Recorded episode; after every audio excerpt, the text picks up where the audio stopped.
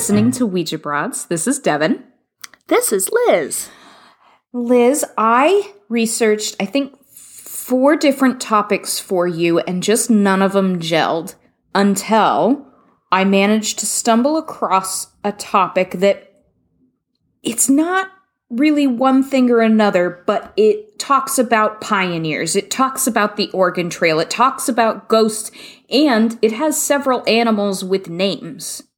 Whoa, okay. this is beyond qualified to become a part of the show. Absolutely, right? This is the, the the fruit salad of things that we like, you know? Yeah, yeah. What I want to tell you about is the hop king of the world, Ezra Meeker, and his journey on the Oregon Trail, his subsequent life, and then the possible ghost story that goes along with him and his mansion after his death.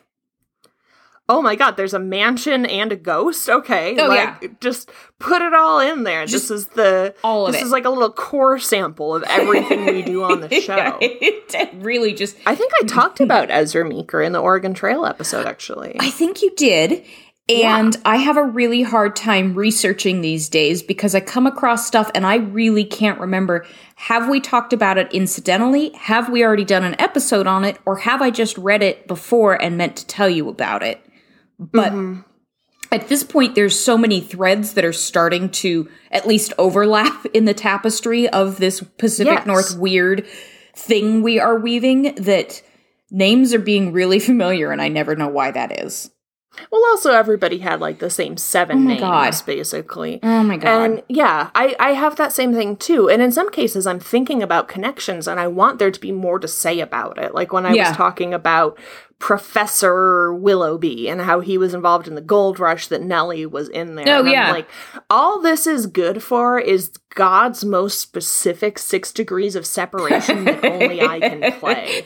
So I guess if I'm ever again driving on a road trip and somehow I don't have any music to listen to, that'll keep me busy for a while. It'll totally keep you busy.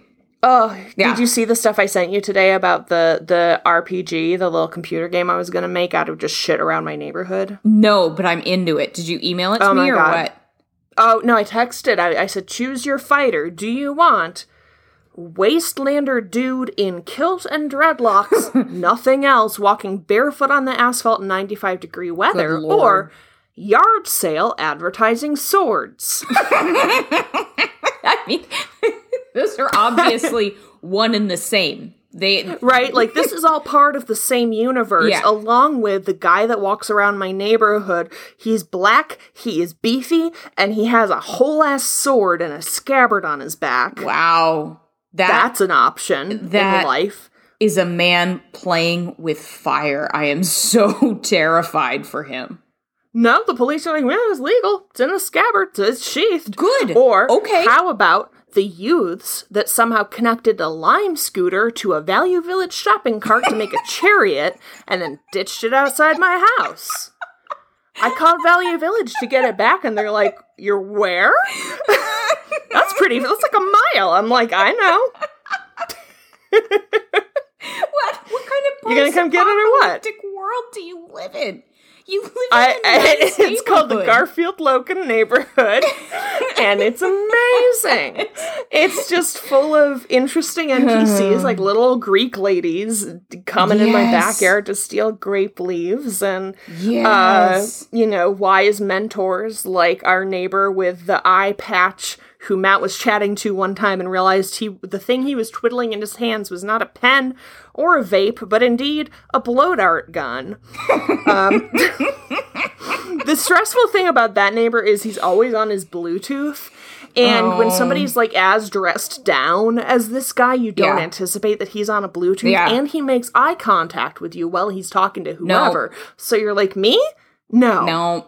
No. No. That's where Cubby's boyfriend enemy lives. Hammer. Oh. um, Hammer it belongs to Eye Patch Blow Dart Gunman. Good. That sounds Yeah. like the name he would give a dog. Right? Yeah. Yeah. It, it says it all. Yeah. Um, yeah, so I, I don't know where I'm going with any of this, but I feel like there's some kind of Spokane, like, choose your own adventure story where it's like, what are you gonna do? Stab me? And there's seven different options that are gonna end up with you stabbed. Yeah, Exactly. I was just trying to figure out which of my many blades I was going to unsheath for this. Yeah. The one I got at the garage sale. one I borrowed from the neighborhood Blackula hunter. Still, I think the best garage sale was when Jen convinced the tiniest, littlest, oldest, Asianist lady that she needed the ab roller to get summer bikini body ready. Uh, uh, you mean the lady that convinced me to take all the shit to her house? Man, she saw remember that? coming a mile away. She didn't even need to speak my language Nope. to dominate me the way that no one has done in Yep. life. Like, she could have been like, and I need a pint of your blood. And I'd be like, okay. yeah, exactly. She got me to put the end table she bought in my car, drive her to her apartment complex, carry it up the stairs, and put it there with the five other end tables that presumably she'd obtained from yard sales earlier that day because she was a pro level thrift hoarder. She really was. She Yeah. oh no, I was gonna say best garage sale I've ever been to. So I was it was up on High Drive, you know, where you're sort of looking over Yeah. Spokane's got like that cliff oh, down Oh, yeah. to Latah Creek, etc. Yeah, and those are And I saw the- houses. Yeah, they're they're nice because apparently it costs big money to plan to go down in a landslide next time there's a heavy rain. Anytime. I assume that's what's going to happen. But so I shit you not, Matt and I, I don't know where Lydia was, presumably with my parents, drove up and down High Drive about four or five times trying to find this place. Okay. I don't know why we put this much effort into it, but we were following the signs and we found it, and I still have not ever seen that house again on High Drive. I don't know how it was on a street that Yeah. I've driven on many times and I couldn't find it and I can't find it again. That's creepy. but it is. We we went over, we looked through the stuff in the driveway, and they were like, "Oh, like the whole house is full of stuff." We're like, "Oh, okay." We go into the house. you The idiot. house- yeah, like and then we were never heard from yeah, again. yeah, the fucking Twilight Zone house just absolutely ganked your ass out of this universe, and you're just like, nah, that's fine. Maybe I'll find a 25 cent China plate. Oh my I'm gonna god. eat these pomegranate seeds. That should work out That great. should work great. Oh, just two of them. I'll stay here forever. Yeah, so we walked into this house, and if you subtracted the medical equipment, you know, like the stuff that ends up in the house when, mm. for whatever reason, you've got like continence problems and Yeah. you're not super steady on your feet, that house was exactly the same as it was in 1975 Oh god. it was i the more i went from room to room and like we were the only ones in that house looking Yeah. through this stuff. Yeah. i didn't just want to buy the house. I didn't just want to buy the stuff. I wanted to steal their identities. Everything about these people was amazing. Like you would walk into the the den and it uh-huh. was like built in wood paneled bookshelves Okay. with books that don't have dust covers like the kind that you would like see behind a lawyer in an Yes. ad on tv at 2 a.m Yes. like legit ass looking books and like model ships and a leather armchair and Oh God. shag fucking carpeting oh my god. uh, there was like extra glitter in all of the popcorn that had been sprayed on the ceiling. oh god. there was wallpaper. Like I know I've been saying that big florals are coming back Oh, for they're wallpaper. so coming back. Like giant giant florals on black. This was Yeah. like giant florals color on color and on top of the color sparkles god. or gilding to like edge through so you really appreciate this fucking turquoise cabbage rose that's the size of a steering wheel. We went into the front room. They had like ancient medical equipment. We got a stethoscope that works that we use to like Wow. for when Lid's being a doctor yeah. or whatever. You gave your your A child a, a cursed haunted object. Congratulations. Yeah.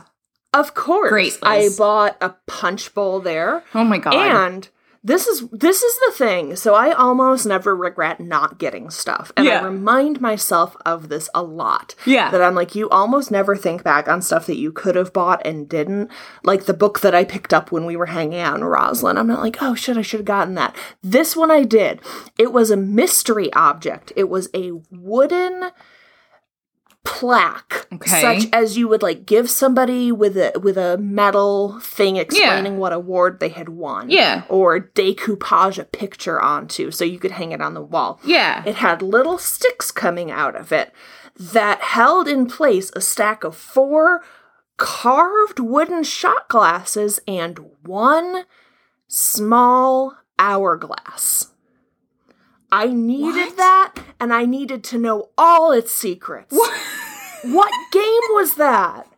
What activity was that? Did you have to take like all four shots before the sand ran out of the hourglass? Yeah. What was the hourglass for? Why was it wooden? Why was all of it wooden? Yeah. Why not only like I could see coming up with a game where you took shots in some sort of like timely manner. Yeah. I'm incredibly impressed it was in the home of these people who were- who were 120 years old before they lo- before they left and died.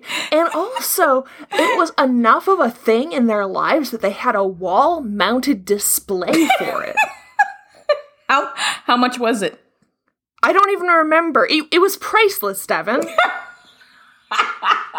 It was priceless because i'm gonna think about it every month of my life until i die. Four hand carved wooden shot glasses and a little a little egg timer style mysterious fucking hourglass with sand in it also with wood except for the glass parts and a, a custom plaque whose only purpose was to make sure like like you would have the phone on the wall Like you you would know have- that's Like, what it did. in a hurry that way. you need to be able to grab hourglass shot game Do not leave home without this. We are going to the Johnson's Key Party down the street, and we will not have a good time without Mystery Shot Glass Hour game. yeah Why don't we market this as a Ouija Broads game? Why don't we? I'm sure there was never a patent, or we'd be playing it to this day. You know, if they'd had a good marketing team, we'd know what this was. We can reinvent it. me. I shit you not. Part of why I wouldn't, even if I could, is because sometimes we crap up Google such that when I decide to go back down a rabbit hole, Yeah. you know what you get if you Google I prefer lemons now? Fucking us. Our dumb shits. We don't know what happened, Google. Raleigh Faulkner, it's us. It's us. you are now the definitive expert on, on so many things. good. I can die now.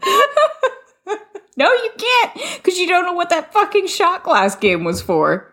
That's the only way I'm gonna find out is when I die and St. Peter says you can have one question answered. Do you want to know who DB Cooper was or Is Bigfoot real? Do ghosts exist? yeah, why why does man commit evil or mm-hmm. is No, I want to know what that fucking shot glass thing was. If, if you ever find another one, will you buy it? oh my god, yes. Spare no expense.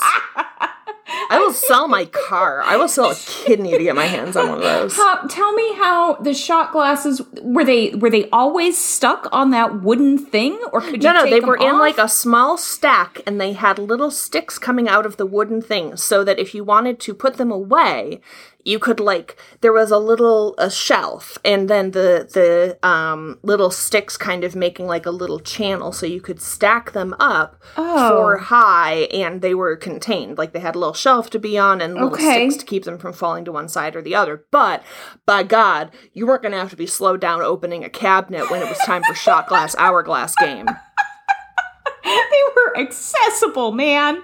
You were slowed down by the fact that they were made of wood, so presumably whatever the last person had taken shots out of, you could taste. You and when you some. washed them the next day, it took three days to dry.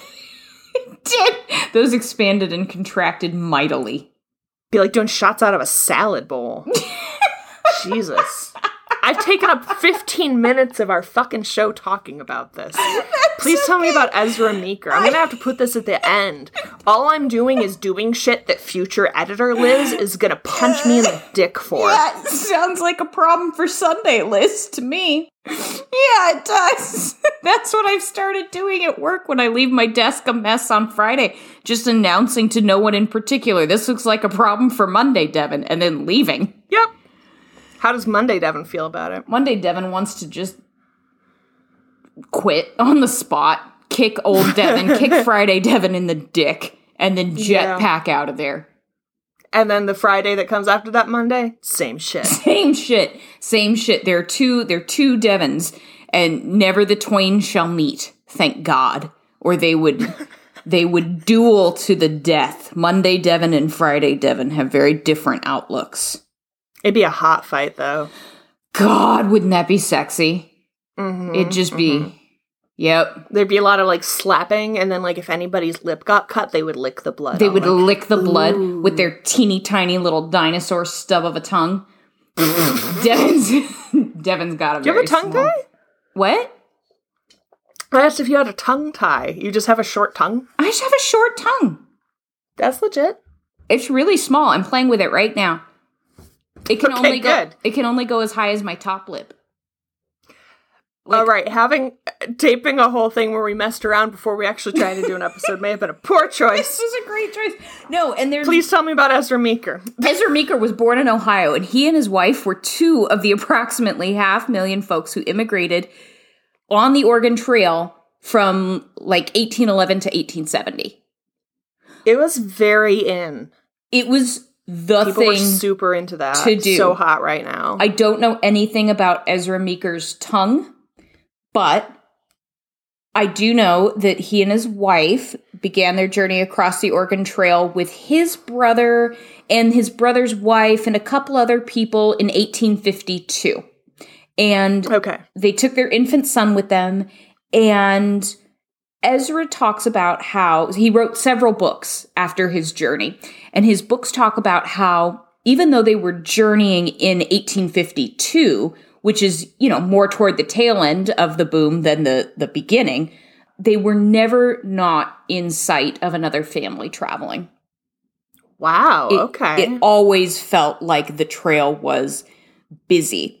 But what was different for them was that they took the journey slow. They were quite measured. They were very well prepared. He credits Eliza a lot with their successful journey because he said that she was really good at planning and packing their supplies so that they were able to hmm. fit a whole bunch of stuff in. And knowing that they were going to go a little bit slower meant they didn't overexert themselves. They didn't uh-huh. overexert their oxen. You know, they didn't crack an axle and die of diphtheria because they couldn't get a bonus axle or whatever. Where did they fucking stand on fording a river versus caulking the wagon Versus floating? caulking the wagon.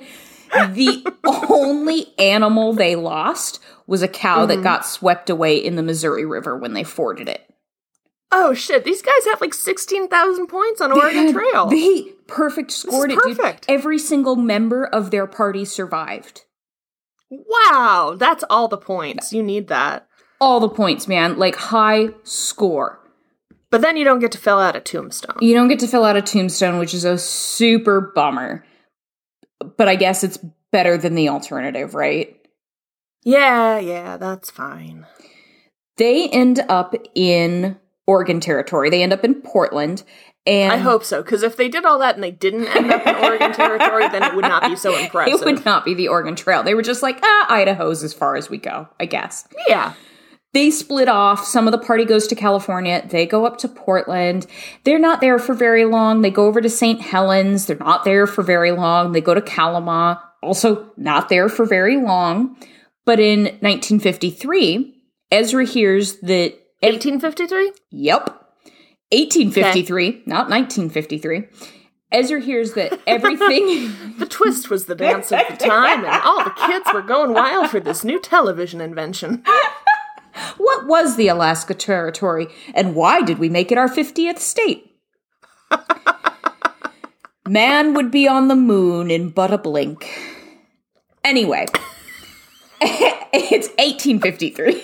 Ezra Yep. hears that everything north of the Columbia is going to be broken off into a new territory called the Washington Territory. And he's like, Oh shit. let's fucking go up there. Yo, let's go claim some land. So, Yeah. fortunately, Ezra's kind of one of the good white people. He's really friendly with such Indian tribes. No, no such thing, right? But like, he has to sit on a trial against an Indian man who killed a white man. And it was totally fucking justified. And he was one of the two guys on the journey jury that was like, no, we're going to acquit him. It was obviously self defense and was Okay. very, like, much an early advocate of everybody having rights. He was uh, later in his life, he very pro suffragette movement. All right. Well, way to be less of a shithead than I expected, Right. Ezra. Ezra, you're doing all right for yourself. Maybe not as well as you could have been, but definitely better than most of the folks there. And if we grade on a curve, And if we're grading on a curve, too. you got an A plus. They go to the Washington Territory. They become friendly with some local Indian tribes, the Puyallups. Uh, they learn how to cook shellfish and find seafood thanks to the tribes there. Ezra and his brother Oliver get a letter from the rest of their family back east that says, Hey, we want to come out there. So they help the rest of the family immigrate west in 1853 and 1854.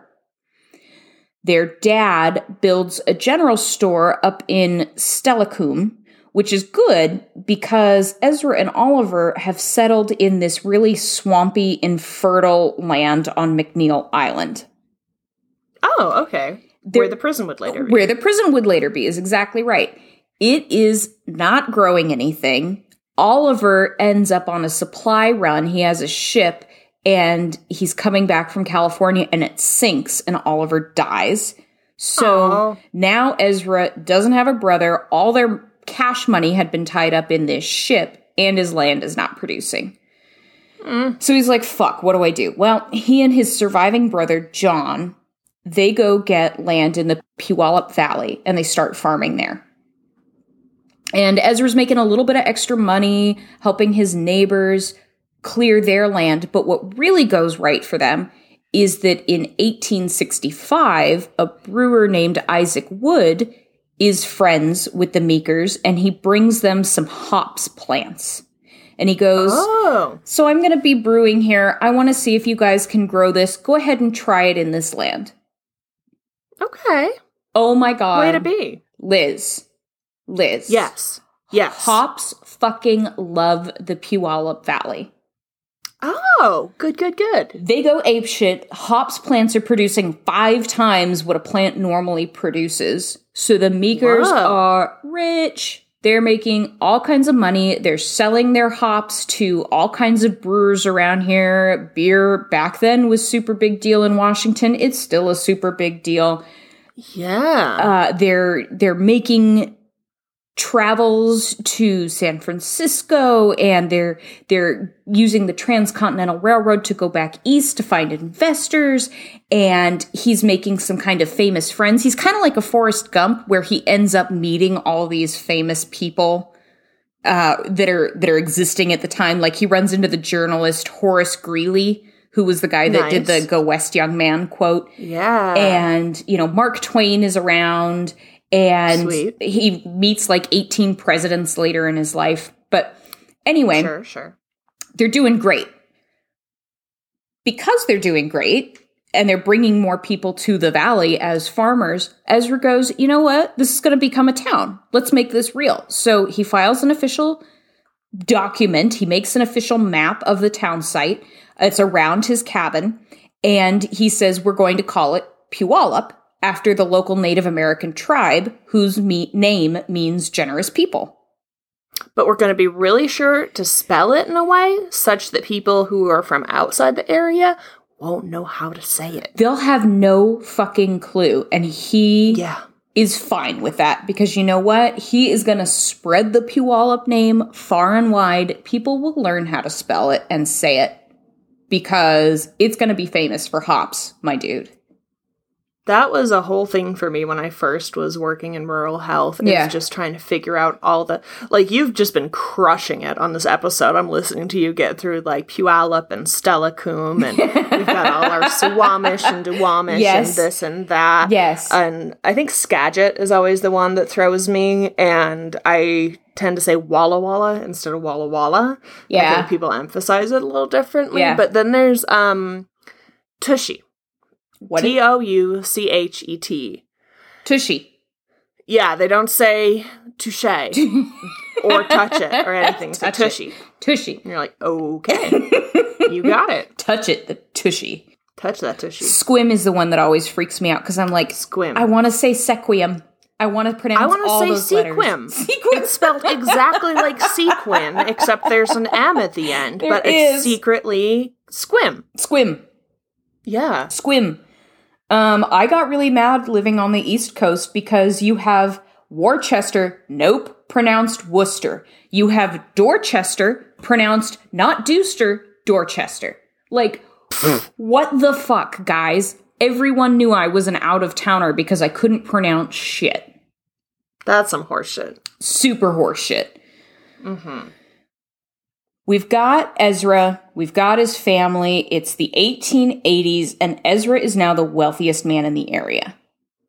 Good for you, Ezra. Ezra making bank. He's doing great. He's he's building Puyallup. He's known for civic involvement. He writes a book about hops culture. He's supporting the women's suffrage movement very openly. And about this time, Eliza's like, "Hey, dude, I'm really tired of living with you and your brother in this like one room cabin. Can we build a house?" That's legit. Totally legit. Good job, Eliza. Way to say what I want is a mansion. What I shall get is a mansion.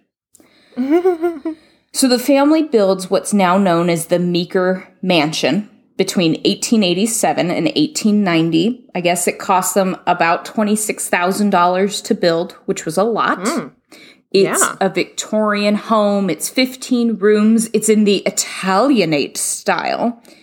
And hmm. they even flew an Italian, well, flew, they even got an Italian artist over to paint their ceilings with beautiful little details. So, I mean, given the West at the time and everything we've done up to this point, I think they got a guy from Des Moines with a good Italian accent. with it didn't even have to be good, dude. attitude. Yes. Yeah, that's true. Yeah.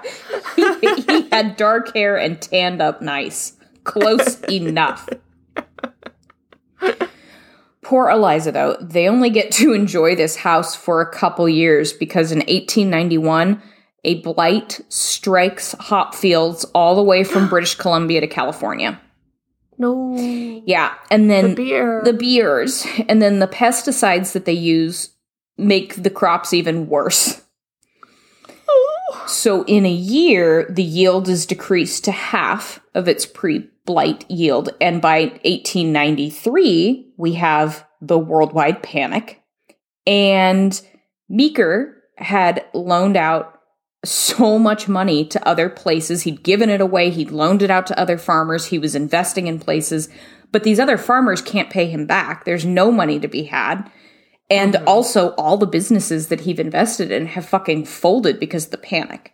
So, Okay, so the panic is like a widespread financial thing, not a specific hops crisis. not a hops crisis. No, so there's a hops crisis that happens, and then we've got the global panic. Oh, the one two punch. The one two punch. So now he is bankrupt, totally broke. And it takes like seven years for him to figure out what they're gonna do next. They try to buy and sell mining claims up in the Klondike. And they dry vegetables and then sell them in the Klondike. But any money that they make from selling vegetables up in the Klondike, they lose in trying to mine up there. Just nothing is going right for Ezra and Eliza. They eventually have to sell their mansion to their daughter and her husband to keep it from being taken. Um, Mhm. and they only sell it for $10,000. You know, they built it for 26,000. Yeah. But part of the stipulation is that they get to keep living in it. So Okay, so this is kind of a tax shelter. Mm, total- Let's not lose our home. Yeah, thing. exactly. Super shell game. Mhm. It is now the 20th century. It's been almost 50 years since Eliza and Ezra traveled the Oregon Trail. They have been pioneers. They've made a fortune. They've lost a fortune. They've started and owned various businesses. They're now pretty stable and they're in their 70s. And right about now, most people would chill the fuck out.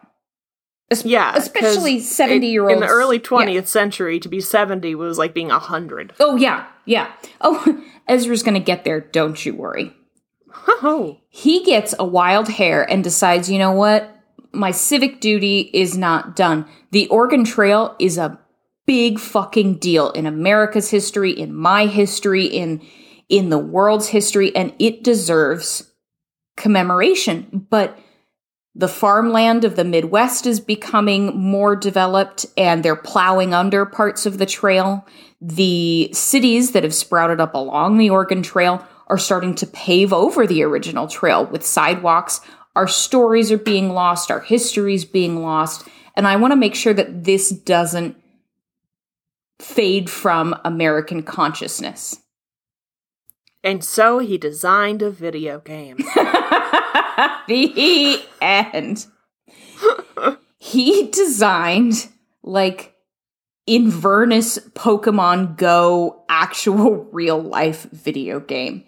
Ezra is like, what I'm gonna do is a giant publicity stunt where I retrace the Oregon Trail in an ox drawn wagon at 70 fucking years old and drum up interest in the trail, erecting monuments and markers as I go along nice. people are like, What are you doing? His friends are like, I know you wanted money for this, but there's no way. We're not, you are going to go out there and die. You're 70 years old. What are you doing? And I'm Ezra's not going like, to kickstart your death ride, Ezra. Like, let's crowd fund Ezra's death march. Ezra's like, uh uh no, we're doing it. He finds he finds three decrepit wagons left over from the Oregon Trail days and like Frankensteins them together into one functioning wagon. sweet. Okay. He's like, okay, now I need a pair of oxen. And the only oxen and he got 80 year old oxen who's on the trail. already done the trail. No, he manages to find a guy in Oregon selling a pair of oxen. And one of them is On like Craigslist. totally great. It was totally Craigslist, right? One of them is like, cool, I'll totally pull this for you. And the other one's like, no thanks, but the guy will only sell them as a pair because what the fuck else do you use oxen for, right? So Ezra has to buy two oxen, but only can use one. And then he's like, well, now what? I need a pair. So he has to go all the way to Montana to find a guy who's selling steers that are big enough to match an oxen. So, but he's got was like, would you like a bunch of extremely tough steaks? Because I have a surplus. Because I've got a surplus. So he's got his ox that he names Twist. He's oh, Okay. got a steer that he names Dave. And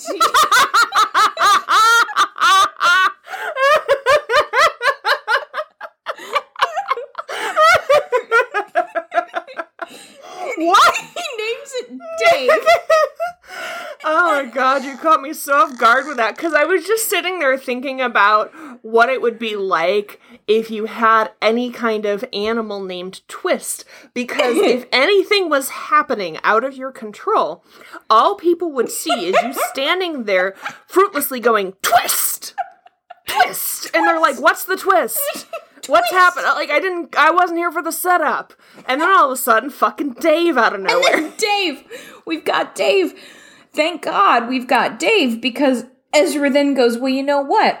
I didn't have a dog the first time I made this journey, but dogs are cool because people like you better if you have a dog. Dogs are really good icebreakers for women and kids. More people will talk to me if I have a dog. So he buys a border collie or a, he buys a collie from a neighbor for five bucks and he names this dog Jim Okay. and they are headed to the Lewis and Clark Expo in Portland, Oregon in 1905. Twist, All right. Dave, Tear it up. Jim, Ezra, they take their covered wagon and they're going to go do to, there to give lectures, to give demonstrations, and to talk up Ezra's idea of retracing the Oregon Trail, putting up monuments, raising America's consciousness as to the immensity of the trail, I guess, in in our minds and in our history.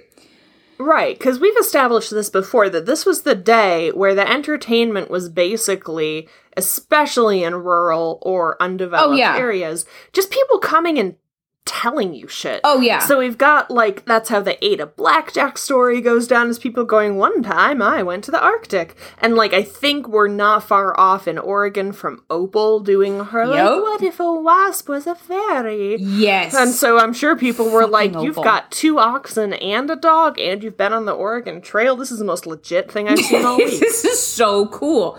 This is Yeah. Eventually what people will do in elementary schools for the Oregon Trail Pioneer section of their learning in fourth grade worldwide. Right? This is like when you're at the actual state fair or the county fair Yes. and you walk past like 10 multi level marketing booths, and all of a sudden there's just some dude like making a horseshoe. you're like, well, I'm going to watch that. I'm going to watch this. I have never been more interested in churning butter in my whole life. Yeah. Oh my goodness. Also, the Washington State Fair is in Puyallup. Hells yes. So, way to just come full circle with this, Washington. Mm-hmm. Good job, Ezra. Ezra starts out in Washington. Uh, his first stop is Tenino. that's not, how, that's not how you do the Oregon Trail. no, no. Well, you got to start in your home turf, right? You know, when he was living in Pu- Puyallup, he starts in Tenino and he erects his first stone monument. Tenino is cool with it. Everywhere else he goes in Washington and Oregon is like, what are you doing? Absolutely not. This is dumb. We don't want you. You can't come talk here. You can't sit with us. Go. yeah. Yeah.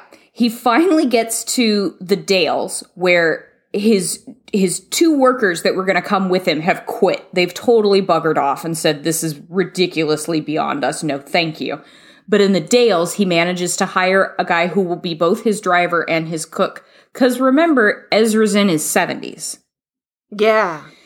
he has a he has an odometer and he sets it to zero miles in the Dalles and says okay well we're starting from here What the fuck was an odometer in 1905? Like a long measuring tape? Wait, what's that Like you just paid it out all day and then hit the button when you stopped and, and let it all the way back up? you just had to measure it in yardsticks. You were just doing that the whole way. I don't know. I couldn't find it out. I could just find this on an article about ezra which is that he had an odometer and set it to zero I mean, I did too, but it's never going to say anything besides zero. Besides zero. exactly. Well. uh, Okay, no, Anyway. I found out a speedometer and an odometer by Elliott Brothers, London, 1905. We're going to crack this walnut. What the fuck? He had one of the very first ones. Uh. No, tell me how it works. I don't need to see a picture of it. It looks like some steampunk shit. How did it work, though? we'll never. Okay. No. Okay, so like postal inspectors would use them. This doesn't help. It tells how far you drive and it rings a bell for every mile. but how did it How did it know? Okay. I mean, I understand how it works on a bicycle because it counts each rotation of the wheel. yeah. So maybe that's how he did it. Sure. Okay. Sure. All right, I'm satisfied. The odometer knows that on. every four steps Dave takes is 10 feet. And it's It counting. There you go. It was a Fitbit, is exactly right. It was it was a Tamagotchi, and you just had to walk so many miles in a day. He finally gets people interested. By the time Ezra has gotten to Idaho from the Dalles, People are excited. They are greeting him on his way into town. They are cheering. They have enthusiasm. He was supposed to just go to these towns and put in wooden markers saying, here was where the trail was. You guys raise money and erect a stone monument. He's getting to places that have already pre made the stone monument. They are so excited Aww. for him to come. He is doing fine. He's getting money for his supplies by giving lectures, which he charges 50 cents a head to, because as you said, the only entertainment we have in these days is old men talking about things. And then he shows off his oxen. He shows off Twist and Dave, and Jim is hanging out. And then he gets some of those like stereoscope kind of cards and does magic oh, yes. lantern shows. He's taking. Oh, I love that. Oh, it's wonderful. It's so sideshow. He's selling those um, you know, Dr. Good kind of things. He's selling those those fake snake oil remedies as he's going. Sweet. Um, I mean, um, those could party in the day. Mm-hmm. It would be like, here's some laudanum and some cocaine. Yep. We've dissolved it in wine. You're gonna not feel better, but you won't remember. but you won't remember. By the time you wake up, I'm in the next county. I am gone. So he's doing fine until he gets to Nebraska. And then Nebraska is having none of it. They don't care about his sales pitch. They don't care about the Oregon Trail.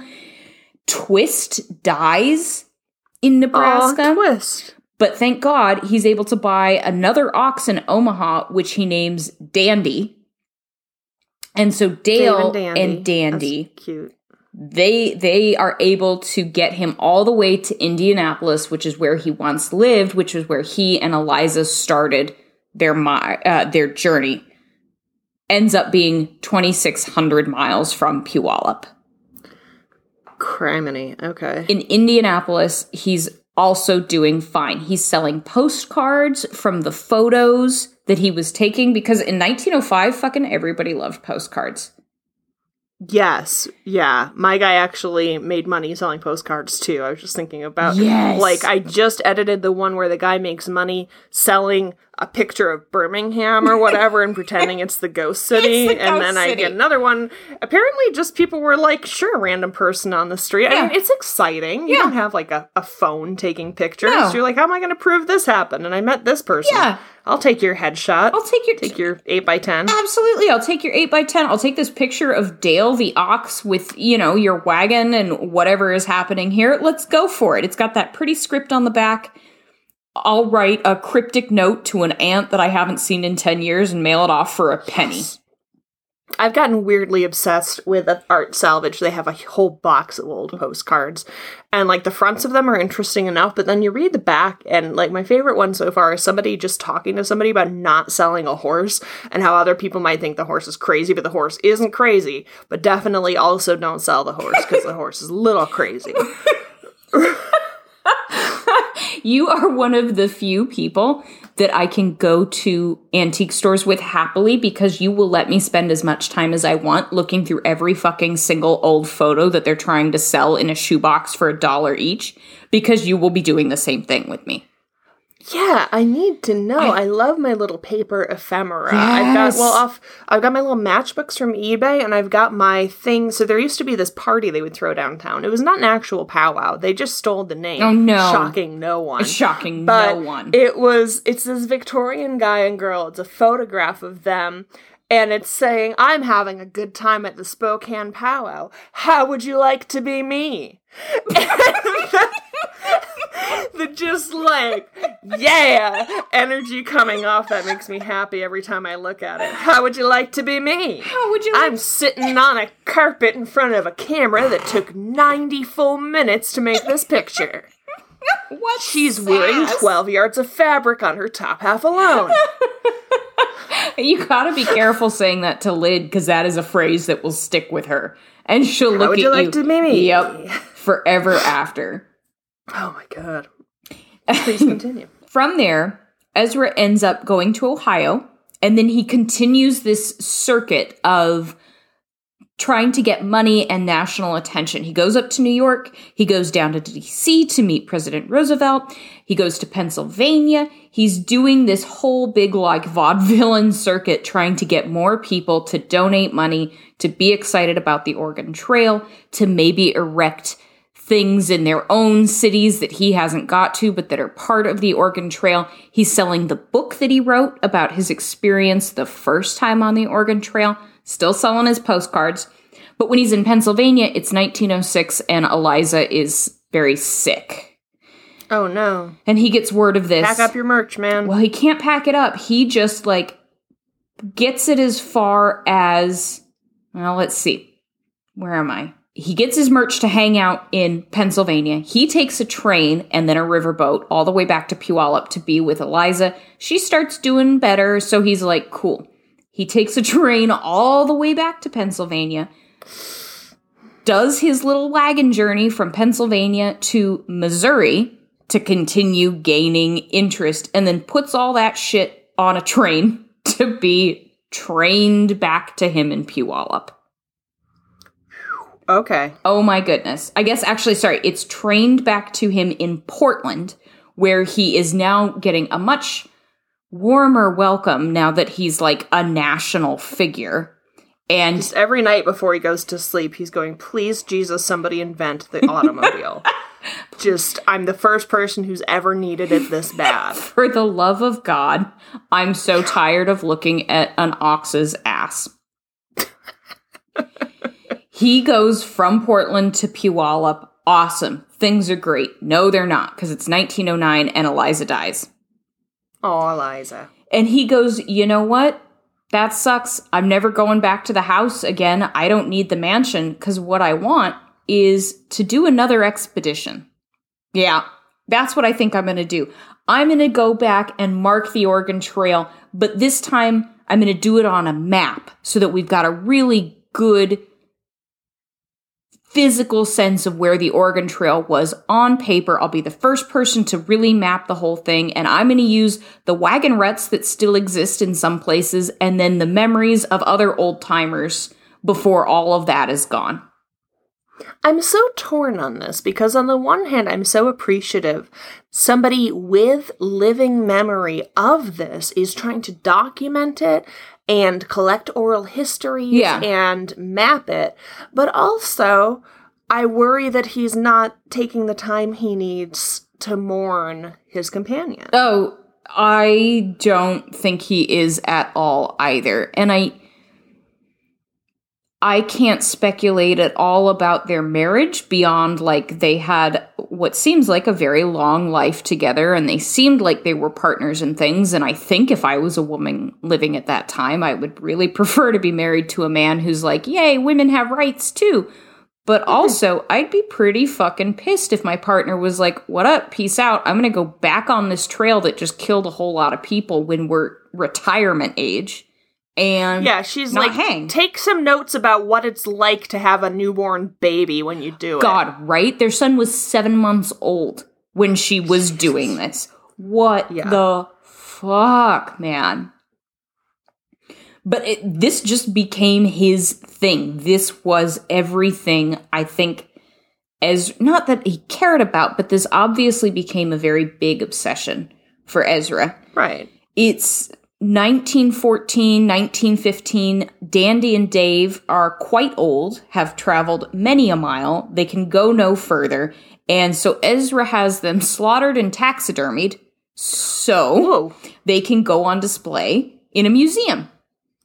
He donates his wagon to the Washington State Historical Museum. He actually starts a historical society. He funds a bunch of libraries and other historical uh, cultural institutions. He's now going to spend the next 13 years having his prayers answered because he's doing these publicity stunts by car and by airplane. Fuck yeah. You got your wish, my friend. He got his car. That's why he killed the oxen. He's like, I can't figure out how to get you in the I plane at all. I can't figure it out. I'm so sorry. we can't fit you with those goggles and a jaunty scarf. jaunty scarf. I'm so sorry. It's not time for people to drop beavers from planes yet. I don't know this is an option. But he goes around the country being driven in cars with the top down across Oregon Trail places, going to, you know, functions, going to fairs. He meets with like three presidents. He campaigns for better roads, uh, both in terms of uh, safety uh, and in terms of access. So more roads, better roads. He write, uh, runs for office, writes a couple more books, and he doesn't feel very well in November 1928, goes home to Seattle, checks into a hotel, and dies on December 3rd, 1928, just a month shy of his 98th birthday. That is mind blowing. You're talking about him driving around in a car, and it's Yeah. like remember back in the Butch Cassidy stuff where like somebody who plausibly could have been Butch Cassidy timeline wise gets in a car accident. Yep. And you're like, sorry, no, you can't both do the Oregon Trail with an oxen full on like mech game style Oh my God. and also be tootling around in a Model T, but apparently you can. Yeah, you apparently can. He was in an airplane. He met one of the Wright brothers. It's it's completely out of my scope of of thinking to think that this person coexists between Oregon Trail, actual pioneers, built his own cabin, and then yeah, whatever, cross country trips by airplane. I love it. It's bizarre. He's probably like, what else you got? He told he when he goes back in November, you know, he told his daughter, "I can't die yet. I've got so much to do." Aww. So, a journalist wrote of him. So the Oregon Trail was blazed and tramped traders, trappers, gold seekers, missionaries, colonists, until the highway stretched from the Missouri River to the Pacific Ocean. Years passed and railroads supplanted the old Oregon Trail. Its very location was forgotten, disputes arose. Then, an old man, almost 80, clambered into a prairie schooner, made in part of some in which the pioneers had journeyed westward, and the Oregon Trail was retraced and marked with monuments that the people and a nation may not forget. Aw. Very sweet. That's something that I think we I don't know. I won't speak for everybody. I don't always think about enough the fact that the stuff that is canonical in the in the physical realm that we walk through, the plaques that you see on houses, you know, nobody gets like, well, some of us do. Yeah. Get very excited when you see Yeah. a historical plaque Yeah. or that a home is on the re- register or there's a little, you know, interpretive Mhm. whatever there. But every piece of that is the story of that place getting passed down Yeah. hand to hand Yeah. and mind to mind. All it takes is a small break, and all of a sudden you can have something like it's not that the Oregon Trail was more important than some other things that we don't know as well. Right. But some people really took it upon themselves to make sure that it didn't fade completely out of memory and out Yeah. of physical presence. Yeah, and it would have gone if it wasn't for Yeah. Ezra Meeker making this his personal cross to bear that we didn't forget about it as a nation. He finally inspired the Sons and Daughters of the American Revolution clubs to continue his work. Uh, they were they were doing that in the 1910s and 1920s with him, but it took his 28 years, last 28 years on Earth, to make sure that, that this became a thing. How strange to think that it, like, those don't spring out of nothing. There wasn't a, a group of people in Washington going, yeah, this is important. We should do this for the nation's history. Right? Yeah, and without that, would we have ever gotten the Oregon Trail game that so many of us know? And without the game, would so many of us think about the Oregon Trail? No, I think basically something like the Lewis and Clark expedition Yeah. would ha- has the memorial aspect of it built in. Yeah. Right? Because they're keeping journals, they're on federal money, Mhm. they are blazing Right. this trail and everybody's interested in it Right. and what's coming out of it Right. but something like the Oregon Trail is much more domestic despite its scope. Absolutely. Right? Yeah. It's like it's not that one mighty expedition or one group of Yeah. people did this. It's that a lot of people did this. Yeah. And the ways in which they did it and where they were are important. And and not just what happened after, but that experience. Yeah. That's interesting. Yeah. I did promise you ghosts. Oh yeah. I did. And the Haunted mansion. and the Meeker Mansion still stands, and that is where the twain meet. It is owned by the Puyallup Historical Society. Apparently, the mansion is haunted. I couldn't find a lot of specifics online. It's just people saying, and there's paranormal activity. But what I did find specifically was a March 2009 issue of Paranormal Underground, which is a magazine, mm. says that Eliza Jane's bedroom is the site of what they call a haunted butt print. okay. Apparently, the bedspread in her bedroom constantly has an indentation as though someone was sitting there. No matter how many times you like straighten the sheet, it always appears. But for whatever reason, they decided to call it a haunted butt print. I mean, off the top of my head, I don't have something better, but I think it's just because that term is now taking up all the space in my brain. If I was gonna haunt something, you best believe it would be my ghost ass all over whatever it was. It's on cars, I want- windows. on cars. I want to leave phantom ass prints on every glass surface in the house that I haunt. That's It'll be like the stain from a murder scene that no matter how many times you scrub the carpet, it always comes back. No matter how many times you clean that mirror when you get out of the shower, my ass is right there, just on the mirror. I mean, I hope if this is something that it's not Eliza sitting there on the edge of her bed in some kind of conscious way, because that's never a position I'm in where like shit's going really well. That's Oh. that's where I am when I'm like I'm super tired and I'm gonna lie down, but I need to like gather my strength to go brush my teeth, or I I don't want to get thi- up. yeah. you know. No, don't worry. Eliza and Ezra still haunt the place, according to a psychic named Lynn Sutherland Olson.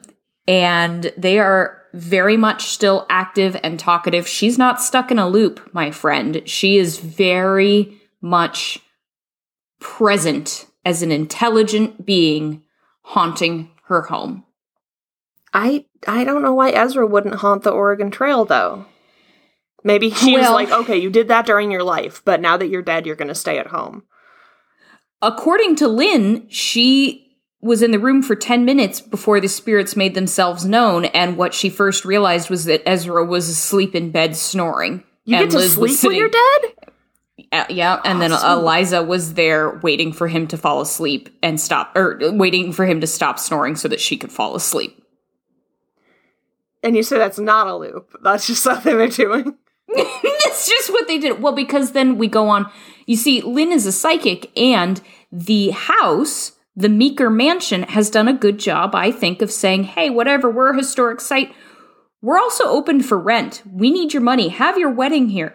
Have your garage sale. Today was their annual community antique and garage sale on their lawn. Nice. They also say, host your psychic fair here.